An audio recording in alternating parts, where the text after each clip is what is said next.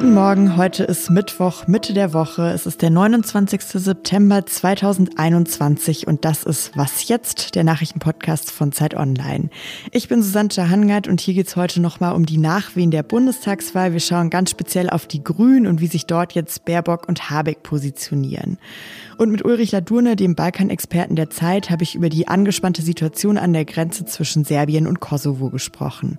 Jetzt aber kommen erstmal die Nachrichten. Guten Morgen, ich bin Christina Felschen. Die Parteispitzen von Grünen und FDP haben sich zu einem ersten Gespräch über eine gemeinsame Regierungsbildung getroffen. Und sie geben sich optimistisch. Auf Instagram veröffentlichten sie zeitgleich ein gemeinsames Foto und schrieben von Gemeinsamkeiten, Brückenübertrennendes und spannenden Zeiten, die bevorstünden. Tatsächlich gibt es einige Ziele, die beide Parteien verfolgen.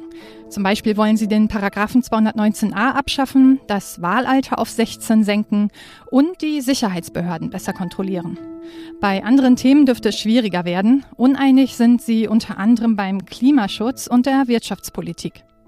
Außerdem befürworten sie unterschiedliche Koalitionspartner.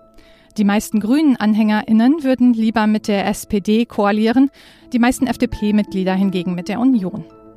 Sondierungen mit der SPD sollen offenbar schon diese Woche stattfinden.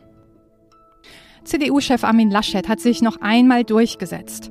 Ralf Brinkhaus wurde als Fraktionsvorsitzender wiedergewählt, allerdings nur für ein halbes Jahr. Damit entgeht Laschet seiner sofortigen Entmachtung, doch es ist ein Aus auf Raten. Laschet werde ihn nicht als Fraktionsvorsitzender ablösen, beeilte sich Brinkhaus zu betonen. Obendrein geht auch die CSU auf Distanz zu Laschet. Die besten Chancen, Kanzler zu werden, hat derzeit Olaf Scholz, sagte CSU-Chef Söder. Redaktionsschluss für diesen Podcast ist 5 Uhr. Werbung. Wie geht es weiter mit der Europäischen Union? Präsidentschaftswahlen in den USA, EU-Parlamentswahlen, geopolitische Krisen und wirtschaftliche Schwierigkeiten. Wir suchen Lösungen für diese Herausforderungen. Am 19. und 20. März auf der digitalen Europakonferenz von Handelsblatt, Die Zeit, Tagesspiegel und Wirtschaftswoche. Über die Zukunft Europas sprechen wir mit Bundeskanzler Olaf Scholz, Wirtschaftsminister Robert Habeck und vielen mehr. Kostenlose Anmeldung unter europe20xx.de.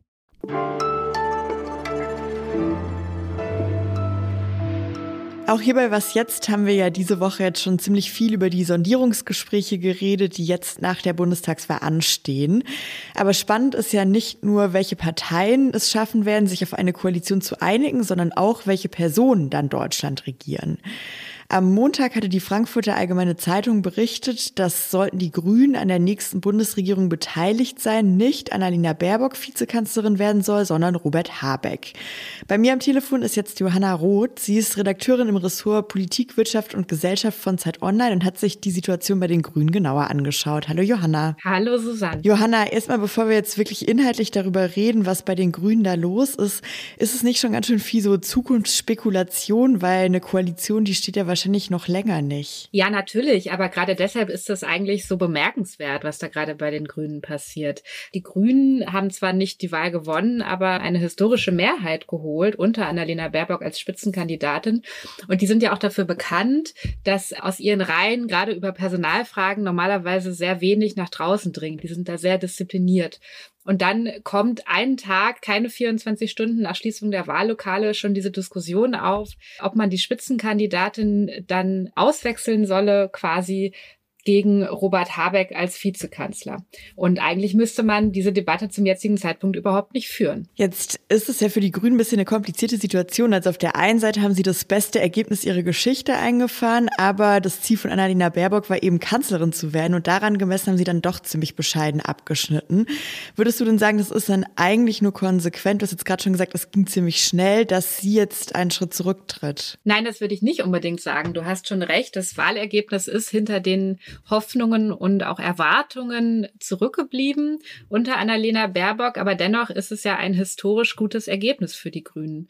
Und also deshalb erschließt sich nicht automatisch, gerade vor dem Hintergrund, dass Armin Laschet, der wirklich Wahlverlierer ist, sich festklammert an der Macht und meint, er könne also trotzdem regieren mit diesem Ergebnis, dass bei den Grünen also ohne Not diese Debatte ausbricht, dass Baerbock jetzt flapsig gesagt vielleicht gut genug für den Wahlkampf war, aber dann nicht fürs Politik machen. Und da muss dann eben doch Habeck Habeck ran. Das finde ich schon sehr fragwürdig. Also sie ist keine Verliererin, sie hat gewisse Erwartungen enttäuscht und dass es jetzt danach aussieht, als würde sie sich so still zurückziehen. Das ist ja auch ein klassisches Muster, etwas sehr weibliches und das passt eigentlich überhaupt nicht zu den Grünen. Die wollen ja eigentlich solche Muster überwinden. Gerade deshalb ist ja auch Baerbock angetreten und zur Kandidatin gemacht worden. Deswegen ist es schon sehr irritierend, finde ich, dass jetzt äh, keine 24 Stunden nach der Wahl plötzlich darüber diskutiert wird, dass Baerbock zurück in die zweite Reihe wechseln soll. Jetzt geht's ja erstmal in die Sondierungsgespräche, das habe ich gerade am Anfang schon gesagt. Wie schätzt du denn die Position der Grünen dafür ein? Egal, ob es nun eine Ampelkoalitionsverhandlung ist oder eine Jamaika-Koalitionsverhandlung, beziehungsweise ja erstmal überhaupt eine Sondierung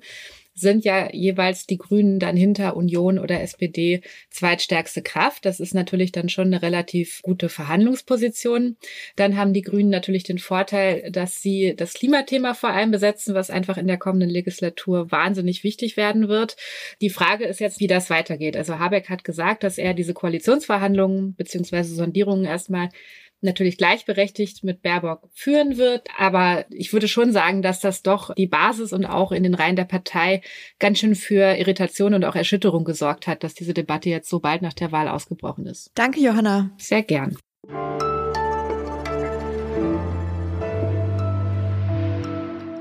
Und sonst so? Es gab in den vergangenen Wochen ja wirklich viele Merkel-Rückblicke, aber ich habe heute noch einen entdeckt und den fand ich so besonders, dass ich Ihnen den nicht vorenthalten möchte. Der französische Radiosender France Inter hat eine Playlist mit 16 Songs für 16 Jahre mit der Bundeskanzlerin zusammengestellt. Das ist echt eine ziemliche Reise durch Deutschlands Musikgeschichte der letzten Jahre geworden. Ich hatte manche Songs schon fast wieder davon vergessen, aber zwei habe ich jetzt mitgebracht. Sie können ja mal mitraten, was Sie davon noch erkennen und ob Sie auch wissen, aus welchem Jahr. Zum Beispiel das hier. Oder das.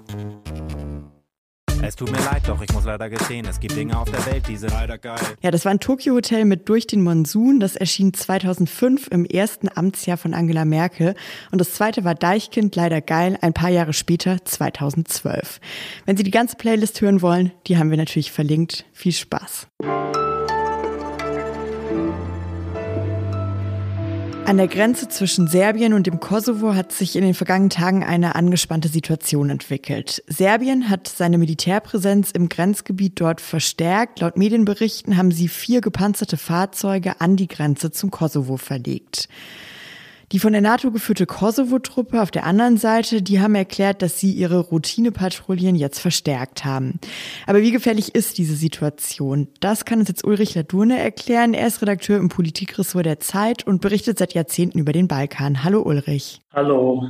Ulrich, wie würdest du das einschätzen? Wie gefährlich sind diese Entwicklungen dort an der Grenze? Ja, das ist im Augenblick schwer zu sagen. Es ist aber in jedem Fall eine Eskalation die schon gefährlich ist, weil sowas schnell außer Kontrolle geraten kann. Das handelt sich ja um einen Konflikt, der sehr alt ist, über 20 Jahre alt ist zwischen Serbien und Kosovo. Serbien erkennt den Kosovo nicht an. Und äh, man muss dazu sagen, beide Staaten, Kosovo und Serbien, sind EU-Beitrittskandidaten. Insofern ist dieser Konflikt auch für Europa schon von Bedeutung und auch gefährlich. Kannst du noch mal erklären, wie ist es überhaupt dazu gekommen, dass sich die Situation jetzt in den letzten Tagen so zugespitzt hat oder dass, wie du gerade gesagt hast, sie sogar eskaliert? Ja, es gibt im Kosovo sozusagen eine serbische Enklave, Kosovo Mitrovica. Es gibt ein paar tausend äh, Serben, die dort leben. Diese Serben des Kosovo fahren mit serbischen kennzeichneten Autos rum. Und jetzt haben die kosovarischen Behörden verboten, dass sozusagen wer in Serbien rumfährt, muss auch kosovarische Kennzeichen haben. Und dagegen wehren sich die Serben von Kosovo Mitrovica und äh, haben sozusagen die Grenzübergänge teilweise blockiert. Und deswegen hat die kosovarische Regierung auch Spezialeinheiten geschickt, woraufhin die serbische Regierung in Belgrad Spezialeinheiten an die Grenze geschickt hat und die Armee teilweise mobilisiert hat. Jetzt besucht heute Ursula von der Leyen, also die Kommissionspräsidentin der Europäischen Union, den Kosovo. Glaubst du, sie kann dazu beitragen, dass sich die Lage wieder beruhigt? Ich denke, es ist gut, dass sie hinfährt, weil das schon auch deutlich macht, wie wichtig sie das nimmt und auch die Europäische Union diesen Konflikt nimmt. Sie wird vielleicht die Lage hoffentlich beruhigen können, aber am Grundkonflikt wird sich wahrscheinlich wenig ändern. Der Grundkonflikt besteht ja darin, dass Kosovo sozusagen sich einem Krieg 1990 abgespalten hat von dem serbischen Staatsverband. Und Serbien erkennt Kosovo nicht an und Kosovo ist 2008 offiziell unabhängig geworden, aber Serbien weigert sich, dieses Land anzuerkennen. Und das ist eigentlich im Moment der unlösbare Konflikt. Und solange die beiden sich nicht gegenseitig anerkennen, beziehungsweise Serbien nicht Kosovo anerkannt, wird auch von der Leyen nicht diesen Konflikt wirklich lösen können. Ja, vielen Dank, Ulrich. Gerne. Und das war's mit Was Jetzt für heute Morgen. Ich bin Susanne Hangard und unsere Mailadresse ist wasjetzt.zeit.de. Wir freuen uns über E-Mails und ich wünsche Ihnen jetzt erstmal einen guten Start in den Tag. Ja, ich war, ich war, ich war öfters da, nicht in den letzten Jahren, aber ich war, ich war viel da bis in den 90er Jahren, 2000er Jahren.